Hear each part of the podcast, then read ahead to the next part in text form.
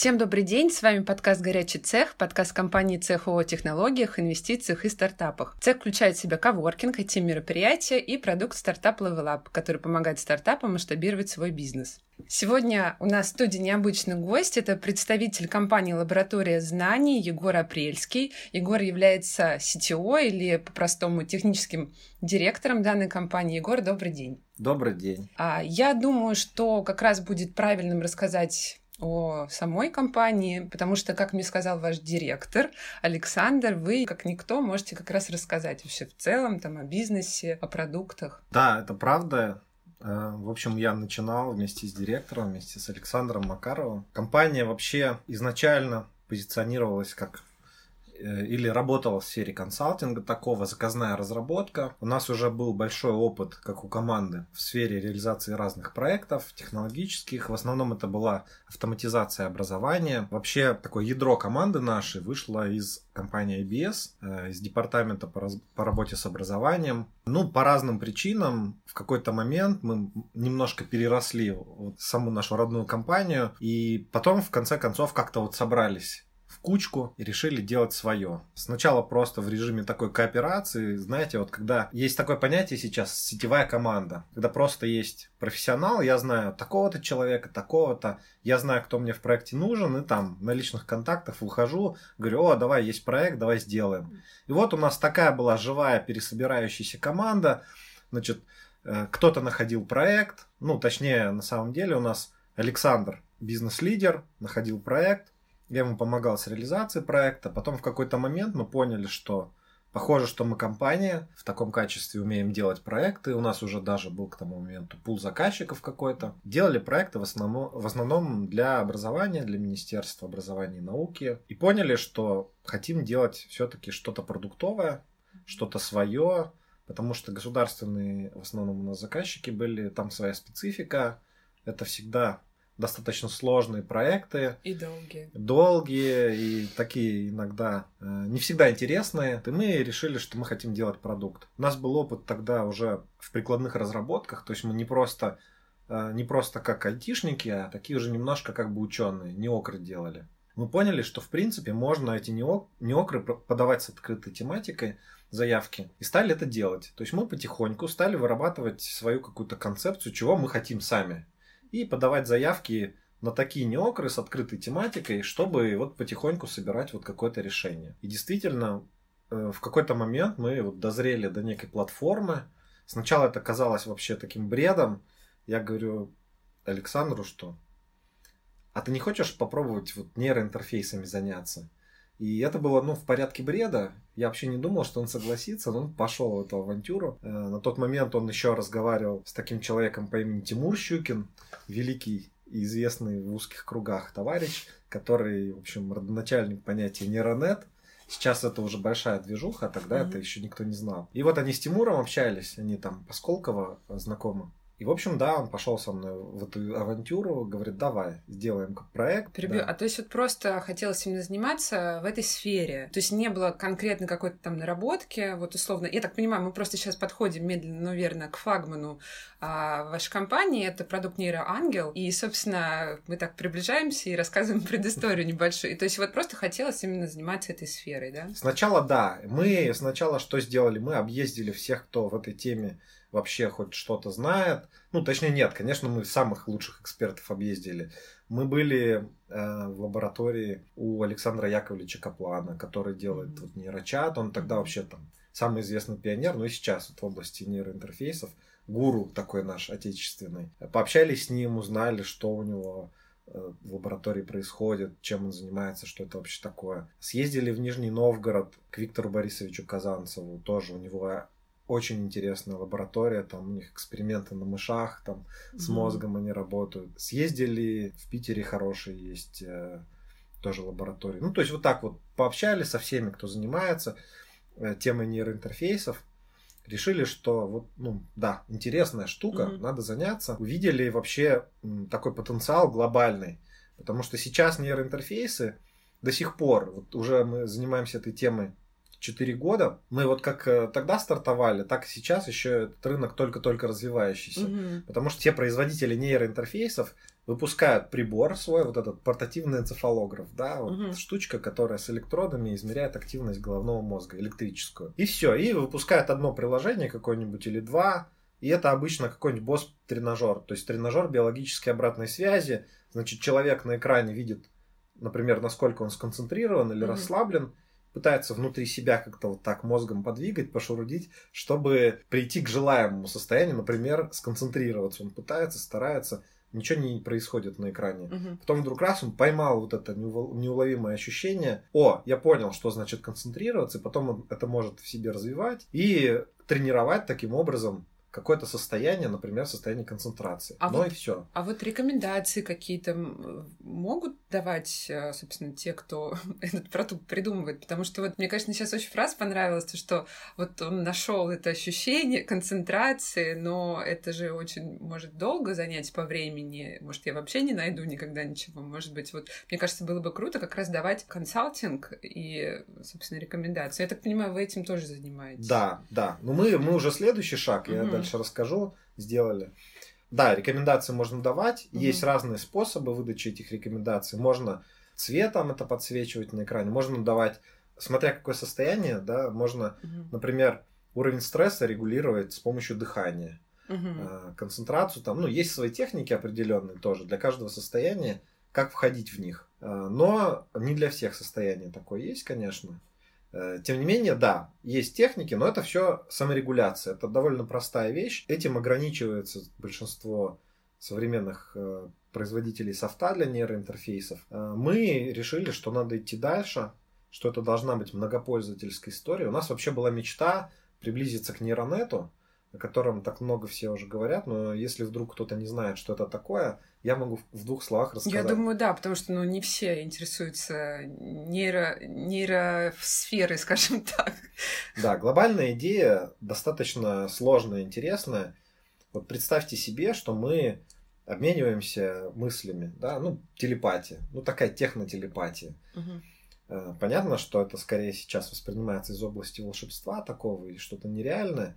Но вот мы уже все обмениваемся э, текстом с помощью мессенджеров. Ну, вообще, вот у нас есть интернет, мы к нему привыкли, не воспринимаем это как что-то особенное.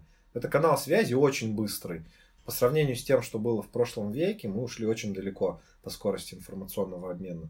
Но есть все равно до сих пор барьеры определенные. То есть сформулировать какой-то текст, даже если я сформулировал, там не всегда меня поняли, что я хотел сказать. В общем, это достаточно сложная задача, которая требует определенного э, времени. То есть есть временной лаг на то, чтобы из головы информация попала в телефон в виде текста. Вообще программа максимум такая, сделать этот лаг таким же маленьким, как просто передача данных на расстоянии. Для этого нужно что? Нужно, чтобы была связь между компьютером и человеком. Какая-то прямая Чтобы не нужно было вот это вот все внутри себя мучительно формулировать, а желательно, чтобы он сам понял, что мы имеем в виду, там хотим сказать. И даже текст не нужно будет набирать. Да, да. Круто. Причем, причем даже не на уровне сознания, а там особые э, апологеты говорят, что мы хотим вообще на уровне подсознания, чтобы я даже еще подумать сам не успел, а у меня уже все мой ассистент персональный, виртуальный, все про меня понял. Мгм. И, ага, сейчас ты будешь писать письмо, сам открыл тебе Outlook, например, а в идеале еще и интерфейс должен быть такой, что это не как сейчас. Вот у нас есть для каждой функциональной задачи отдельное приложение. Хочу Мгм. там почту, например, отправить. Ну вот да, сел я писать письмо, открыл Outlook. Сел писать документ, открыл Word. А представьте себе, что есть одна универсальная программа, которая сама так выстраивает интерфейс, чтобы оптимально именно со мной взаимодействовать в зависимости от той задачи, которую я хочу сейчас решить. Еще Да, и там- и письма писать, и excel считать. Вот это вообще бы Да, да. Был такой замечательный человек, Дуглас Ангельбард, тоже широко известный в узких кругах, который в 50-е годы прошлого века показал ну, несколько базовых вещей, которыми мы все сейчас пользуемся. По сути, он показал мышь компьютерную, он показал прототип какой-то электронной почты, И он сказал, ребята, с помощью компьютера можно не просто считать математику какую-то, как вы сейчас делаете, угу. а тогда компьютер это было, был такой шкаф, туда загружали там перфокарты, и расчеты в основном все были с научной целью какой-то или экономической. Вот, ну, такие очень, очень такие задачи узкие. А он сказал, ребята, с помощью компьютера вообще можно сделать экзокортекс. То есть, что такое? У нас не, неокортекс, это наша кора головного мозга. Mm-hmm. Такая поздняя область мозга, которая под задачу сформировалась именно конкретно мыслить. А он говорит, вообще-то говоря, даже вот если мы на бумажке что-то пишем, это помогает нам думать. То есть мы таким образом выносим мышление за пределы своего мозга. Угу. И мы вместе с бумажкой думаем намного эффективнее. Когда я порисовал что-то, схему представил, я это в голове так не, не смогу сделать то же самое. Я угу. только с помощью бумажки так могу эффективно подумать. А это не зависит от э, типа мышления? Просто есть условно там аудиофилы, есть э, визуалы, то есть, ну, некоторым, например, нужно рисовать схемы, некоторым нужно ходить, э, чтобы вовремя мысль Независимо от типа, от типа мышления, mm-hmm. даже если это музыкант, mm-hmm. ну, есть, конечно, такие гении, которые могут в голове у себя собрать полноценную композицию. Как Моцарт, когда он приходил э, послушать концерт, он потом приходил домой и каждую нотку он запомнил, он все просто партитуру набросал, да, mm-hmm. запомнил. Но вообще обычные сознание обычного человека устроено не так. У нее не хватает рабочей памяти для того, mm-hmm. чтобы вот так эффективно думать. Mm-hmm. Когда мы это все э, изложили где-то на внешнем носителе, у нас этот носитель как бы стал продолжением нашего мозга. Mm-hmm. Потому что если я читаю, например, большой 200-страничный документ в Варде, я могу там по диагонали прочитать сначала, понять, о чем он, какую-то структуру выцепить. Потом я могу уже там прицельно каждое предложение прочитать, отточить формулировки. В голове я так не напишу сразу. Mm-hmm. Энгельбарт сказал следующее. Вообще компьютер это такой экзокортекс, это продолжение нашего сознания. Он помогает нам эффективно мыслить еще тогда, в 50-е, и показал, как это возможно. И до сих пор человечество еще не пришло к тому, чтобы полностью все идеи Энгельбарта реализовать. Э, но он такой очень был как сейчас говорят, гик. И он такие сложные вещи и концепции придумывал, что даже появилось понятие скрипка Энгельбарта. То есть mm-hmm. что-то настолько сложное, он там придумал очень специальную клавиатуру, которая могла суперэффективно давать, набирать текст, но ей было настолько тяжело пользоваться, что очень мало кто это стал делать. То есть порог вхождения в такой сложный инструмент очень большой. Чем больше всего инструмент может, тем сложнее научиться им пользоваться. Так же, как сейчас есть какие-нибудь видеоредакторы профессиональные, Фотошоп. Я, ну, да. я фотошоп, например, сколько я раз не пробовала, я не могу им владеть. Да, фотошоп, а представьте еще видео, там, да, вот эти редакторы, бывают очень сложные программы. Я верю. А у Энгельбарта, вот он был такой, ему надо было, чтобы можно было сделать любое mm-hmm. действие быстро, эффективно, но это слишком, слишком тонко для цирка. Да, как говорят. Мне еще кажется, что просто а. он попал не в ту эпоху. Может быть, и это тоже. Ну и вообще люди в основном ленивые. Поэтому ну, да. следующий заход на эту идею, он такой, что нужен э, виртуальный помощник. Сейчас угу. уже есть, ну, такие совсем простые, Алиса, Сири, вот этого плана, да, да. программы, которые, ну, как-то взаимодействуют, они затачиваются под человека, то есть они угу. могут какую-то персонализацию, да, обеспечить. И можно поставить простые задачи какие-то там, поставь мне встречу в календарь, там, или посмотри, угу. сколько ехать там, куда мне надо до следующей встречи. Вот такой же помощник, если он на- научится работать непосредственно э, с нашим мозгом, то это будет сразу мгновенное, качественный такой будет скачок, мгновенное перемещение в новое свойство этого mm-hmm. виртуального ассистента, он станет продолжением нас, такой как бы вынесенный кусочек нашего сознания в цифру. И какие прогнозы? на появление а, продукта. Прогнозы самые разные. Я могу сказать, что в случае неинвазивных интерфейсов, каким занимаемся мы, есть определенный барьер. Ну, то есть точность считывания электрической активности мозга с поверхности головы, она довольно низкая, потому что, э, ну, во-первых, черепная коробка, там еще жидкость mm-hmm. какая-то между ней и мозгом. И поля там очень хитро складываются, и вычленить сигнал от одного нейрона практически нереально. То есть, может быть, чисто теоретически возможна такая математика, которая это позволит делать, какая-нибудь очень хитрая, угу. там, векторные поля какие-нибудь. Но на сегодняшний день эту задачу не решили. Тем не менее, можно делать простые вещи. Вот неинвазивный способ, значит, без вмешательства в черепную коробку. Можно считывать э, колебания больших нейронных ансамблей. То есть мы знаем уже, что есть ритмы головного мозга. Был ученый Ганс Бергер, который больше ста лет назад э, открыл энцефалографию. Он понял, что есть, оказывается, ритмы. Можно эти ритмы считать, посмотреть, разделить потом на частоты. Есть альфа-ритм, бета-ритм, гамма-ритм, тета-ритм. И каждый из этих ритмов, он соответствует какому-то определенному режиму работы нашего мозга. Мгм.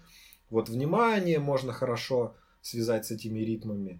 Э, У нас есть такое понятие когнитивная нагрузка. Это примерно как загрузка процессора на компьютере, то есть насколько та информация, которую мы сейчас обрабатываем своим мозгом, насколько мы ее способны воспринять, обработать, насколько нам это трудно.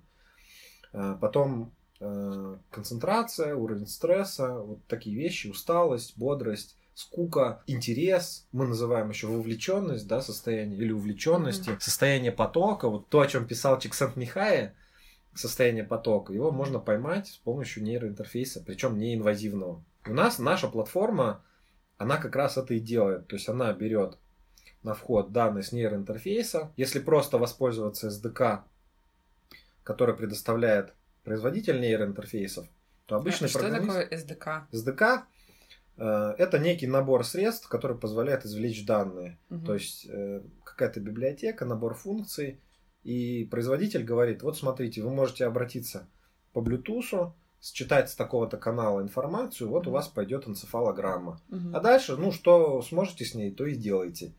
И когда производитель устройства это языка открывает, любой программист, в принципе, может его скачать. У некоторых оно платное, у некоторых бесплатно, но тем не менее доступно. И посмотреть, попробовать вычленить что-то из этой энцефалограммы. Но, как показывает практика, обычный программист с этой задачей не справляется. То есть это как игрушка просто. Ну да, посмотрел, что-то там шевелится Мгм. прикольно. И все на этом. Потому что нужно обладать какими-то глубокими познаниями в области психофизиологии, Мгм. чтобы знать дальше, как вычленить нужное состояние. Вообще вот эти прикладные вещи, когнитивная нагрузка, стресс, концентрация. Концентрация еще ладно, она просто считается. Но вот такие с- А как вот сложные мне вот состояния. просто можно понять вот ради интереса, вот как просто можно посчитать концентрацию? То есть есть какие-то определенные, не знаю, показатели, которые как-то рассчитываются по математической формуле? получается? Смотрите, вот у нас есть сигнал, Мгм. это некая волна сложной формы. Мгм. И дальше есть э, такая вещь, такая специальная математика, называется преобразование Фурье. То есть мы говорим, что этот сигнал можно разложить на сумму других сигналов, Мгм. каждый из которых будет близок к определенной частоте. Мгм. Это вот если мы, например, возьмем призмочку и белым светом на нее посветим, то на выходе получится радуга. Мгм. Это то же самое. Мгм. Частотное разложение. То есть свет это же э, разные частоты, разный цвет имеют. А Мгм. все, все в сумме они дают белый цвет. Мгм. Также и со звуком, и с, любой, с любым сигналом волновой природы. И Можно то же самое сделать э, с активностью голов- головного мозга, потому что это колебание электрического поля. Поэтому мы можем взять, разложить этот сигнал на спектр, так называемый, то есть выделить оттуда определенные характерные частоты. Частоты там, с 1 до 3 Гц, с 3 до 5 Гц, ну и так далее, вот такие полосочки нарезать. И потом, когда мы их вместе все склеим обратно, у нас получится исходный сигнал. Мгм. Но вот это разложение, оно как раз и дает нам ритмы головного мозга. То есть ритм это вот это. Мгм. мы когда разложили, получили определенную полосу, вот бета-ритм меняется у нас вот с такой амплитудой. Вот у него свой особый рисуночек получается. Мы из одного сигнала получили 5 разных, каждый Мгм. со своей частотой. Вот бета-активность, когда мы ее уже видим, она связана как раз с концентрацией. Ну, то есть есть определенные нормативы, и вы как бы сравниваете, получается, то, что вот э, показывает э, человек, да, там, то, что вы извлекаете из его коры, не, не знаю, как сказать, э, с какими-то определенными показателями. Да, есть такое понятие нейрокоррелят. Вообще есть просто коррелят. Это когда какая-то величина с чем-то соотносится и связана. Мы видим, что есть корреляция. Это там математическая формула. Можно посмотреть. Есть научный метод, который позволяет нам определить, действительно ли эти две вещи связаны. Мгм. Называется корреляция. И можно посадить человека за какую-то эталонную задачу, например, вгонять его в стресс. Мгм. Посадить рядом красивую девушку и заставить его петь Мгм. он будет в стрессе. Потом можно с него еще с помощью опросника снять субъективное состояние, насколько баллов он считает, что он был в стрессе на десяточку. Угу. Ну ладно, баллов на пять. Я, кстати, пела. Я, кстати, собственно, э, почему мы, э, я пригласила э, вас на подкаст, ну, именно мне хотелось представители компании просто пригласить и пообщаться. Потому что как раз все началось с того, что я проходила ваш тест, mm-hmm. вот, и поэтому я прекрасно понимаю, вот о чем вы говорите. Я тоже пела, смотрела эти все страшные видео, и потом меня, собственно, опрашивали. Думаю, ну все, надо брать интервью да, по-любому. Да, это нужно именно для того, чтобы откалибровать состояние. Mm-hmm. То есть мы смотрим на сигнал, который с вас идет, и мы смотрим, как вы оценили свое состояние, когда вы были в стрессе и что было в сигнале. Mm-hmm. Мы нашли какую-то зависимость Ага, вот значит у нас теперь есть формула. Есть публикации научные, которые определенные корреляты достают и говорят, смотрите, концентрация с бета-активностью связана, оказывается. Мы на слово им не верим, мы проверяем обычно, угу. иногда не, нифига. А иногда действительно, да, есть зависимость, и мы тогда берем на вооружение. Наша платформа, она что делает? Она позволяет в потоковом режиме этот сигнал сразу раскладывать, по-правильному обрабатывать, алгоритм, в принципе, туда любое закладывается. То есть мы можем добавлять ее, расширять ее новыми состояниями, даже без программирования. И в, ре, э, в реальном времени считать, э, что с человеком происходит. И дальше mm-hmm. выводить это на какое-то прикладное приложение. То есть у нас есть API, которое позволяет смотреть, что с человеком происходит. То есть мы это можем предоставлять разным прикладным приложениям и снимать тот разрыв, который есть между производителем нейроинтерфейсов и тем разработчиком, разработчиком, который решил извлечь из этого пользу. Потому ну, что... Ну, вот мы плавно подошли, собственно, к вашим э, целям, да, то есть для кого вы делаете этот продукт и, собственно, э, ну да, какие там виды пользы вы приносите, какие потребности вы закрываете у заказчиков. Первая потребность это вот э, именно взаимосвязь там между разработчиками, как вы сейчас сказали, и производителями этих интерфейсов. Вторая задача, ну, как я читала, по крайней мере, из интервью, это как раз увеличение производительности труда. Да. И, собственно, третье — это отлавливание вот этого момента вовлеченности на различных лекциях. Ну, по сути дела, да, это лекции, какие-то образовательные учреждения и так далее. Три, получается, потребности. Ну, на самом деле применений гораздо больше. Угу. Начнем с того, что мы когда поняли, что эта штука в режиме многопользовательском дает принципиально другой эффект, угу. когда можно смотреть на состояние коллектива и команды, мы осознали, что это шаг к нейронету, потому что если появится все-таки неинвазивная технология, которая будет намного точнее снимать данные, либо даже инвазивная, то, что делает Илон Маск, все равно нужна будет софтовая платформа, которая что-то с этим дальше делает. Это первый подход к инфраструктуре нейронета. Просто я сейчас вспомнила свинью эту. Да, да. Не знаю, может, счастливую, конечно. Будем надеяться, верить в лучшее. Э, то есть, в принципе, там тоже уже какой-то прогресс намечается, но пока еще не интегрируемся с API Илона Маска, тут со своим бы разобраться. Но тем не менее, такие заходы есть. Самое важное, что то, что было до нас, это приложение однопользовательские. Мы сказали, мы сделаем многопользовательскую платформу, клин-серверную, которая будет смотреть состояние не только человека, но и команд, и которая будет разные прикладные решения э, на своей основе позволять строить. Например, э, нейроинтерфейс можно использовать как э, градусник продуктивности, да, будем говорить так. Ну, то есть вот мы как раз сейчас говорим про общую команду. Да, да. Угу. Э, мы поняли, что вообще ключевая история – это труд, производительность труда, потому что вся экономика, прибавленная стоимость, все дела, mm-hmm. да, yeah. она завязана на человеческий труд, mm-hmm. и все процессы, которые можно было оптимизировать, все механизмы, там вот эти конвейеры, все идет к тому, чтобы уменьшать производ... увеличивать производительность труда, уменьшать э, время, время mm-hmm. да, которое нужно на выполнение той или иной задачи. А с человеком так не получается, потому что человек это черный ящик. Угу. Что с, ним делать? Как измерять, насколько он эффективен, как понимать, с ним что-то не то, или он там ленивый, или он э, ну, сейчас выгорел как-то, да, вот какие-то такие вещи. От настроения очень много зависит, угу. и бывает, приходишь за свое рабочее место и понимаешь, что вообще нет, сегодня работать не буду. Но это э, совершенно объективная вещь, то есть угу. есть определенный ресурс, у мозга, который на самом деле вообще-то конечный. Его надо восполнять. Если он закончился, ничего с этим сделать нельзя, надо отдыхать. Угу. Вот. И э, есть компании, которые это понимают, не все, к сожалению. Но вообще патагонка, она неэффективна именно потому, что бережное отношение к человеческому ресурсу, оно больше позволяет, больше эффективности позволяет достичь. Угу.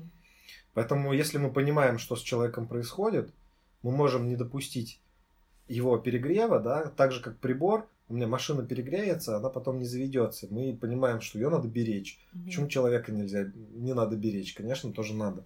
И мы видим, что, например, человек работает, работает, потом у него повышенный стресс, и он дальше он работает хуже, потому что угу. в стрессовой ситуации, в принципе, работа не идет. Мы, если видим, что эта ситуация систематическая, мы можем какие-то меры предотвращающие эту ситуацию в будущем можем принять. А вот, например, можно поподробнее? Вот, допустим, программисты, да? Ну, понятное дело, что это, мне кажется, лично мое мнение, но мне кажется, это одна из самых стрессовых работ, особенно в режиме там каких-нибудь дедлайн, горячих сроков и так далее.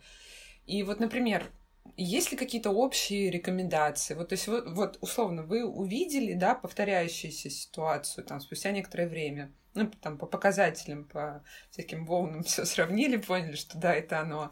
И, то есть, вы просто предлагаете решения вот эти типовые, то есть, из серии сесть отдохнуть, там, сходить на массаж.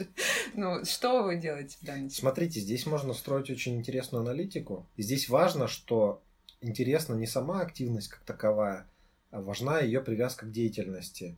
То есть, что происходило в этот момент, когда он mm. испытал такое состояние. Mm. И мы должны отслеживать это именно в комплексе. Uh-huh. То есть мы должны понимать, что сейчас он находится на совещании. И в прошлый раз, когда он был на, на таком повышенном стрессе, у него тоже было совещание, причем uh-huh. на, на обоих этих совещаниях присутствовал один и тот же человек. Я вот тоже сейчас подумала что какой-то определенный раздражитель есть. То есть, когда mm-hmm. говорят про большие данные, mm-hmm. в основном имеется в виду что? Отлов закономерностей каких-то. Mm-hmm.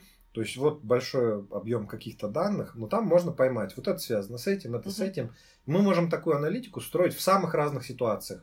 Можем для производительности труда, например, человека посмотреть, там, какие задачи ему больше всех нравятся. У нас есть состояние увлеченности, mm-hmm. когда человек вообще забывает, кто он, и просто сидит и работает в удовольствие. Mm-hmm. Мы можем посмотреть, ага, вот этот программист больше всего он любит задачи, которые связаны, например, с проектированием там, диаграммы классов, как все устроено. Угу. Вот, а когда он начинает писать код, он сразу сдувается, такой весь унылый становится. Не вдохновляется. Да, не вдохновляется. Он уже угу. из этого вырос, он уже такой архитектор.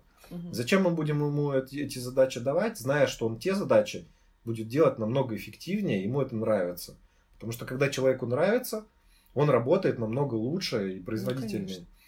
Ну, Мы можем это у него спросить, конечно, но он не всегда сам это отрефлексирует. Он может и не понять действительно, что ему приносит там, не знаю, больше удовольствия. Ну, иногда это ну, сложно. Ну, конечно. Тем более, когда человек реально увлечен, когда он mm-hmm. работает, он не рефлексирует сверху над своей деятельностью, он просто сидит и mm-hmm. работает.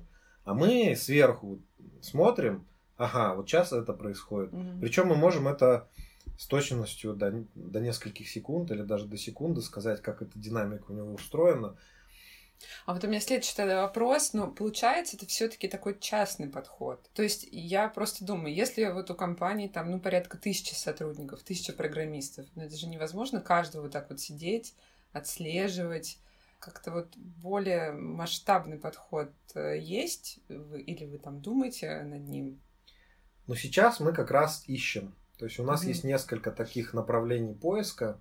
У нас есть образование, потому что мы понимаем, что очень важно в такой интеллектуальной деятельности, как образование, понимать, в каком состоянии человек находится. Потому mm-hmm. что если ему интересно, он учится лучше. Если ему сложно, значит, есть какой-то оптимальный уровень сложности, на котором его надо держать. Mm-hmm. Если он в стрессе, то надо понять, почему. Да. Иногда Из-за бывает... преподавателя. Может быть, из-за преподавателя это тиран, а может быть, э, это продуктивный стресс, угу. такой мобилизующий, тогда другое дело. Ну, конечно. И можно смотреть реакцию группы угу. на преподавателя, на предмет.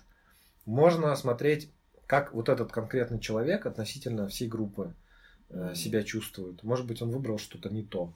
ему надо перевестись на другой курс. И мы смотрим сейчас, как это применять, в каких областях. Вот такие флагманские у нас вещи. Это образование, это производительность интеллектуального труда, э, но есть и другие разные э, наработки, пилоты, безопасность вождения, может быть, сейчас будем смотреть.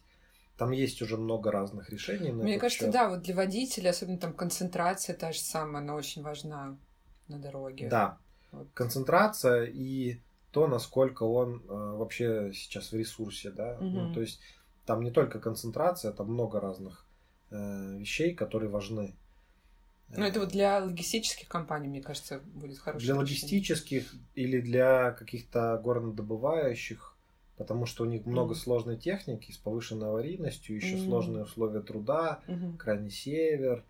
Ну, то есть есть там, где тоже посмотреть что-то. Ну, еще, не знаю, мне кажется, вот в принципе любая деятельность связана с монотонной работой. Мне пока просто приходит на ум только водители, не знаю, вагонов метро или там, кто работает на заводах.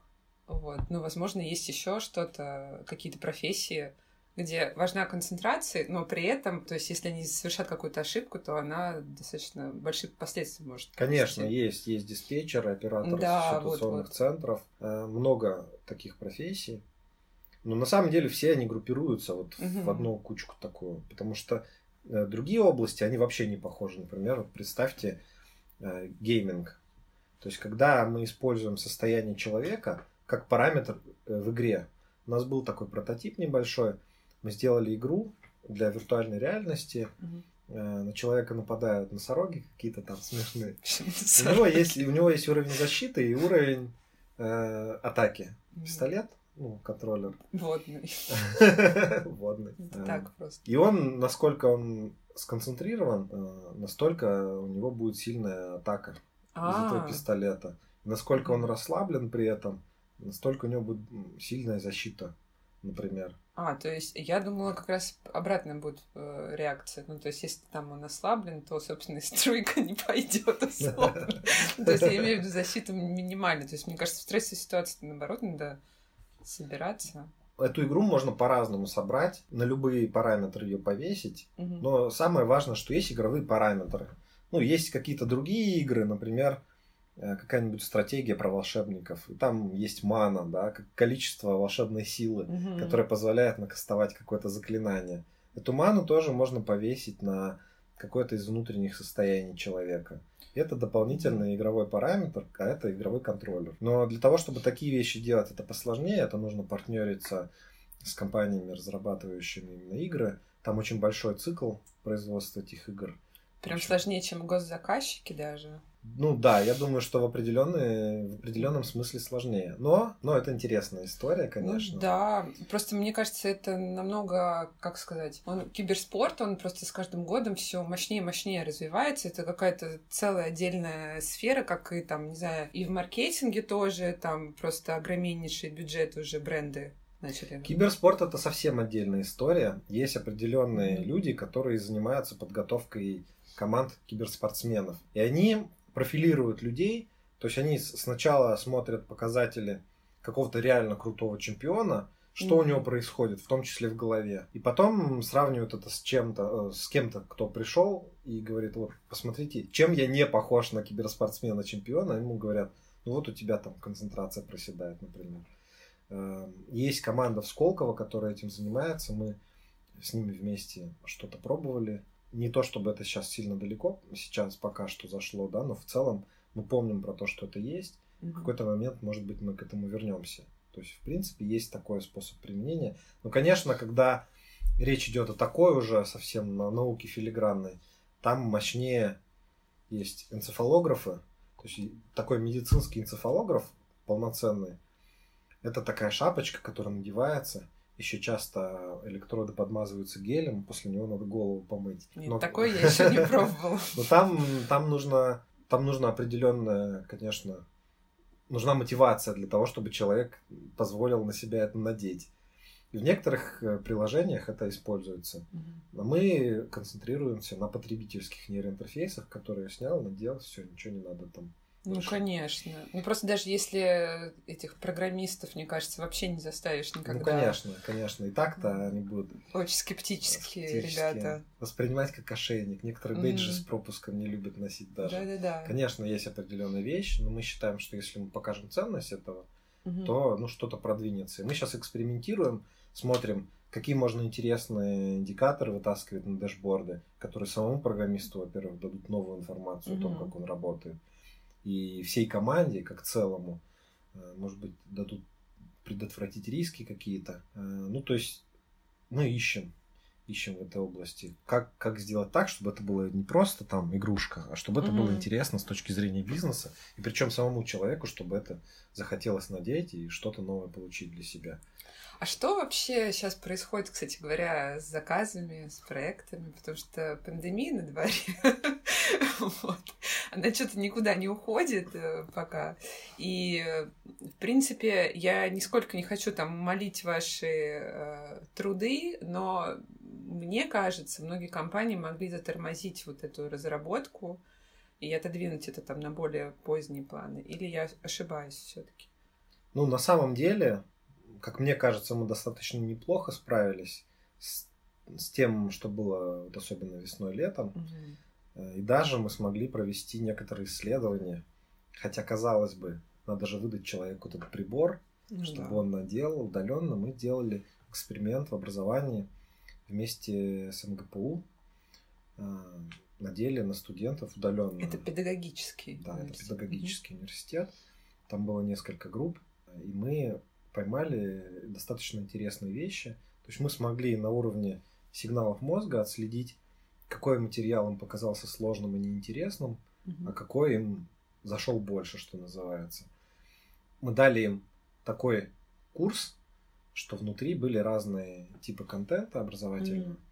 Например, была лекция разбита на две части, строго, ну, это же эксперимент. Одна часть была посвящена каким-то педагогическим техникам, более-менее простая, понятная, вот именно этому контингенту. А другая такая зубодробительная, сложным языком, про нормативно-правовые акты, которые в этой Мне сфере кажется, есть. это для всех очень Закон сложно. об образовании, да, вот эти вот все там понятия, еще да, вот сами да. слова, да, они какое-то ощущение вязкости вызывают, да, немножко. Да, ты еще какие-нибудь. Да, Кавка сразу отчетливо. Не знаю, мне Егор, мне Егор Гайдар. Я просто сейчас читаю книгу его, посвященную ну, вот, падению империи, и мне ее так нахваливали, а в итоге она очень сложно дается, потому что у него там бесконечное количество сносок и бесконечное количество дат. И, честно говоря, очень сложно это все воспринять. Ну и язык такой витиеватый. Да, и вот мы бы сейчас уже смогли, например, понять, что вам понятнее Егор Гайдар или «Война и мир», например. Ну, по крайней мере, мы эту разницу поймали. Действительно, результаты измерений, они подтвердили, что действительно людям не так интересен закон об образовании. Мне кажется, я бы без энцефалографа, энцефалограф, без энцефалографа могла сказать. Мне кажется, ну, редко кто воспринимает прямо такую сложную информацию. Поэтому мы и ставили такой эксперимент. Нам нужно было поставить людей в эталонные условия, которые mm-hmm. мы уверены, что именно так и есть. А до вас никто не проводил этот эксперимент? Как ни парадоксально. Э, на самом деле Очень есть странно. достаточно мало в мире компаний, которые mm-hmm. в принципе смотрят на нейроинтерфейсы для образования. Э, есть компания BrainCo, у них был очень простой кейс. У них свой прибор. А что это за компания? Это компания, производитель устройства одноименного нейроинтерфейса mm-hmm. BrainCo который на самом деле, по-моему, только концентрацию у них измеряет. Ну, это зарубежная какая-то? Зарубежная компания, компания да. Но они э, получили достаточно большой госзаказ. Они сделали пилот в Китае на миллионе школьников. И у школьника загоралась лампочка в тот момент, когда он недостаточно сконцентрирован. Родители возмутились, сказали, что это такое, даже в Китае, в общем. Да, я только хотела Да, удивиться. и нет. В общем, они понесли репутационные риски, mm-hmm. определенный эксперимент свернули но они хотя бы посмотрели вот в сторону образования. Угу. Но это такая немножко тоже история, ну...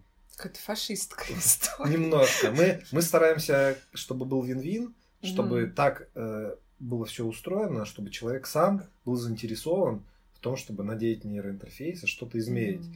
Например, если я знаю, что работодатель отнесется к, моим, к моей усталости благосклонно, что он поймет, что ага, что-то давно человек в отпуске не был, что-то он устает. Потому что для него это тоже риск.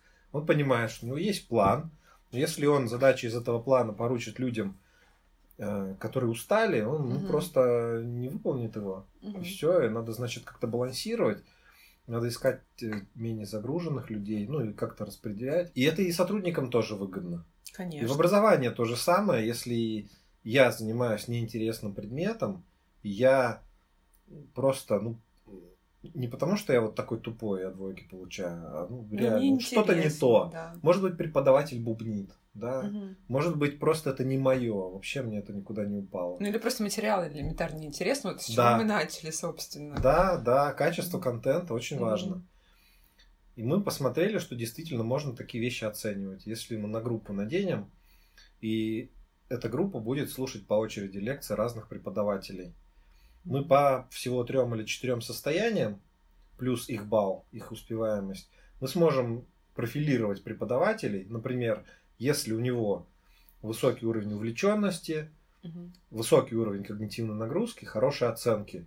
Это значит такой преподаватель, который всех держит в тонусе, но он хороший лидер, он добивается того, чтобы вся аудитория она была на, на пике да, угу. вот своего состояния какой-то активности. А можем посмотреть, что оценки не очень хорошие. И поймем, а почему? Может быть, увлеченность у всех низкая. Это значит, что преподаватель не может правильно, интересно донести материал. А может быть, уровень стресса у всех высокий, он просто на всех орет, такой тиран, да? А может быть, увлеченность высокая, и все хорошо, но оценки низкие. Это бывает, может быть, человек не вкладывает содержание в свое выступление. Так, такие, знаете, бывают э, люди, которые любят поразговаривать, на отвлеченные темы, иногда да. там про все рассказал, как у него семья, как у него огород, как там ситуация в политике, а про содержание Предмет лекции не рассказал. Угу. Да, и мы можем это просто поймать такие вот инсайты, угу. как группа относится или там в целом аудитория, как относится к преподавателю. Мы можем это с одной стороны в аналитику вытащить, то есть на какие-то дэшборды, там просто для повышения качество образовательного процесса. В каком-то месте узкие места найти. Это не обязательно, чтобы все время все ходили в нейроинтерфейсах. Можно такие срезы uh-huh. сделать, да, надеть, посмотреть, что происходит, uh-huh. снять, там, в другую аудиторию провести. А можем для преподавателей дать ценность. Например, дать ему такой красивый дэшборд, на котором в реальном времени видно тепловая карта, где у него люди спят, где у него людям интересно, и они вовлечены, если у него слишком много красненького, он может пошутить там, чтобы разрядить обстановку, mm-hmm. да, если он увлекся. Некоторые преподаватели нам говорят, когда мы проводим интервью, они говорят, да мы и сами все видим. Хороший преподаватель сразу видит, что у него все заснули.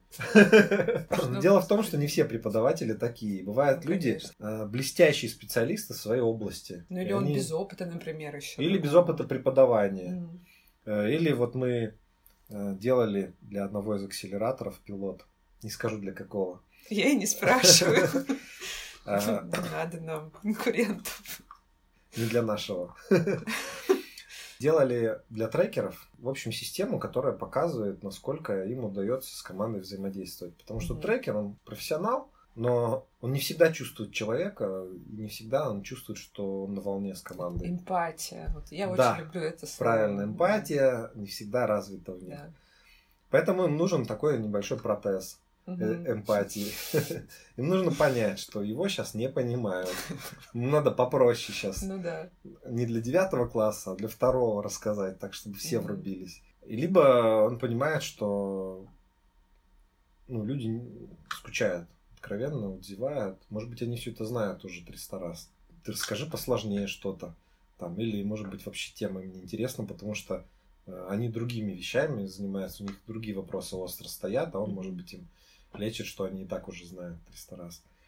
Вот. И это можно мониторить в реальном времени. Вот он краем глаза посматривает себе на монитор или на телефон, и он понимает, ага, надо пошутить, надо переключиться тему разговора. Ну, это важная штука, я прям согласна. Так, а в итоге-то с этим прекрасным педагогическим университетом-то что? Вы просто на них опыт провели? В смысле, мы проверяли гипотезы. В да. сфере образования конкретно mm-hmm. мы поняли, что да, действительно, есть связь, как минимум. Э, и можно в эту сторону копать. То есть там mm-hmm. есть научное подтверждение того, что можно использовать для повышения качества образования нейроинтерфейса. Mm-hmm. Для нас это уже был результат некоторый. А, и мы это делали в самый карантин, возвращаясь к вопросу. Mm-hmm. И... Весной, получается, потому что летом, я так понимаю, это невозможно было.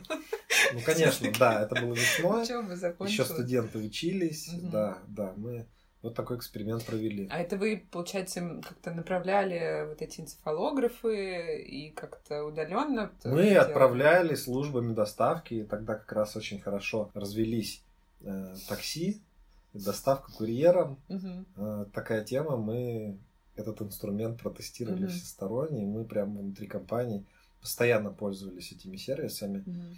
И мы, да, доставляли нейроинтерфейсы до студентов, и точно так же у них потом их забирали. Угу. То есть отдали, потом мы провели с ними удаленно сессию, объясняющую, как этим пользоваться, угу. помогли, потому что сейчас современные приборы, они еще тоже имеют определенные сложности.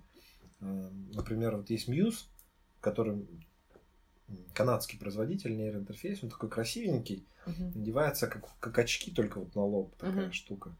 Электроды, очень все удобно, но э, он часто отходит от головы, то есть теряется контакт. Это надо сразу замечать и просить человека поправлять, либо чтобы он сам сразу а, отследил. На экране ему показывается mm-hmm. специальное уведомление, у вас отошел контакт, поправьте.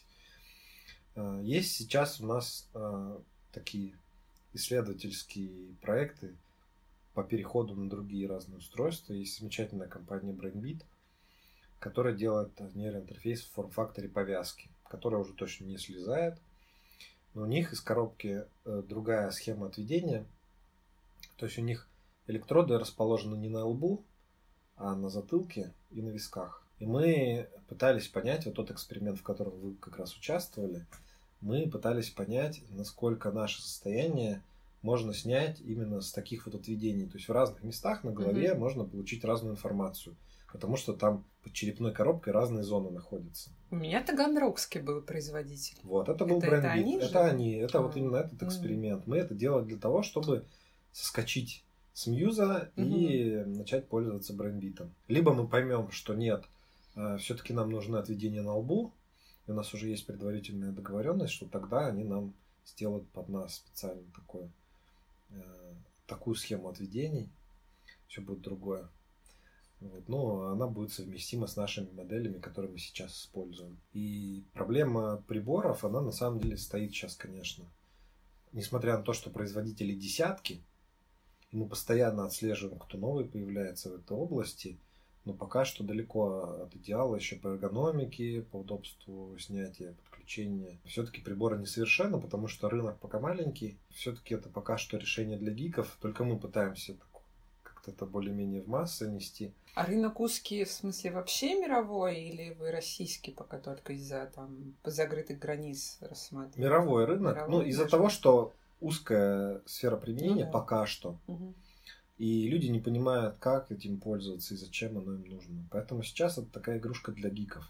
И это то, с чем mm мы пытаемся бороться. Мы как раз хотим превратить это в массовый инструмент, который полезен не просто, чтобы поиграться и посмотреть, о, да, я вижу свой мозг, но мне кажется, это должно исходить все-таки от заказчиков. Если будет крупный заказчик, там какая-нибудь IT-компания огромная, IBS ваш любимый. Ну да.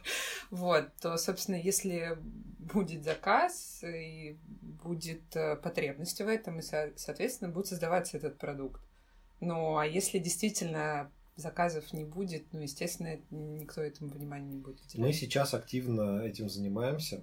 Э, то есть у нас была сначала стадия исследовательская. Когда мы начинали делать, мы вообще не знали, к чему мы придем. Угу. И ученые, с которыми мы пытались сотрудничать, мы, ну, большинство сказали, что мы не понимаем, что это тут, похоже, что-то ненаучное. Мы нашли одного психофизиолога, потому что очень сложно было поставить задачу. Ну, потому что, что мы понимали, хотим. Да, да они говорят всегда, ученые, вы конкретно скажите, мы вам конкретно сделаем. А тут поисковая задача, мы не понимаем продукт, мы не понимаем, какие состояния нам нужны. Мы даже не понимали, какие нам отведения нужны, откуда mm-hmm. с головы считывать. Мы заказывали даже свою собственную версию устройства, чтобы понять, какие там нужны отведения. Но э, мы сделали в итоге вот платформу вот такую, да, как я рассказал. А теперь дальше следующая задача ее заточить под прикладное применение. Мы три года разрабатывали платформу, сделали. Теперь мы делаем продукт. У нас продуктовые исследования, у нас есть команда продуктов, которые сделали специальную э, отдельную версию приложения на мобильном телефоне для того, чтобы производить, э, для того, чтобы проводить интервью. Мгм. То есть э, процесс каздева, значит, надо человеку показать приложение, с Человеку этим зака- может сделать. заказчику, в Ну, смысле. для Или разных сегментов, для разных. разные интервью, то есть Мгм. и, и для B2C, и для B2B. А, ну то есть вот. э, я- разные типы да, интервью, по-разному строится диалог. И у нас есть э, человек, который уже старается нас продавать, пока на уровне пилотов. У нас есть уже даже продажа, но сейчас мы пилота собираем под заказчика. То есть Ну, такой консалтинг. решение, конечно. Да, потому что именно в такой связке мы можем нащупать value, можем Мгм. нащупать фичи, которые нужны. И сейчас мы разным заказчикам предлагаем разные Мгм. пилоты и смотрим, что из этого откликнется. Но это процесс не быстрый. Ну, а в итоге вот повлияла на вас все-таки эта пандемия или нет? Она повлияла, конечно. Э, Например, мы отказались от э, офиса каждый день. Мы сейчас собираемся раз в неделю. А. Оффлайн? Оффлайн, да. Ну, раз, оффлайн. раз в неделю оффлайн. Раз в неделю мы собираемся оффлайн, Ага. смотрим друг на друга, проводим те встречи, которые требуют вот такого личного контакта, Мгм. на которых нужно порисовать что-то, потому что мы много думаем вместе, такое коллективное мышление, оно предполагает наличие экрана, то есть наличие чего-то, где рисуется общая картинка, общая схема. Это такой же коллективный экзокортекс получается, коллективное мышление. Да-да-да. А, а в другое время мы на удаленке, это оказалось удобно. Да, большая часть задач вполне решается, Мгм. Экономится время на дорогу, так что такое влияние мы точно испытали. Ну, мне кажется, это такое положительное влияние. Это положительное. А с точки зрения именно заказов, прогнозирования выручки, ну, вот что-то такого плана. Пока рано говорить, мы посмотрим, как закончится год, Мгм. потому что лето, оно в принципе такое, всегда неживое. Но есть у нас все равно сейчас какие-то пресейлы, которые мы в этом году запустили и Мгм. сейчас работаем. Ну, то есть вот такого ожидания, что... Не ожидания, точнее, такой ситуации, что все все заморозили, отказались и сказали, что вернемся там через пять лет, такого нету. То Ну, все- совсем уж, чтобы так такого нет. Ну, Мгм. конечно, боязно говорить. Сейчас мы Не, ну, понятно. волну все с опасением ждут. Ну, может быть, не все, но ходят слухи, что а, будет вторая волна. Не Ну, знаю. Не знаю, я в это не верю, например, лично. Мне кажется, это больше такое слухи именно. Страшилки, да? Ну да, либо это посмотрим. просто кому-то выгодно. Маски продавать. Конечно, я знаю, я знаю очень многих людей, которые сделали на, на этом просто какое-то миллионное состояние. Просто благодаря тому, что они продавали как раз из Китая организация маски. То есть не какой-то там ларек поставили Мгм. условно, а именно организация. Достаточно очень быстро скооперировались, и все у них очень хорошо. Да, ну, Поэтому- молодцы, да. Я вот, ну и опять же фарм-компании, М, Ну, да. вот эта вакцинация и так далее. Ну Конечно. что ж, а- отлично, я очень рада, что, я надеюсь, скажем так, я надеюсь, что у вас все будет хорошо, потому что, ну, продукт правда хороший, классный, я вообще люблю все, что связано с мозгом, поэтому, собственно, я к вам и обратилась там за этим экспериментом. Спасибо, что пришли. Я напомню, что у нас был Егор Апрельский, компания «Лаборатория знаний». Обсуждали мы продукт «Нейроангел». Подкаст вы можете услышать на Яндекс Музыке, Apple Podcasts, CastBox и ВКонтакте. Всем удачи. Егор, Спасибо пока. большое, что позвали. Счастливо.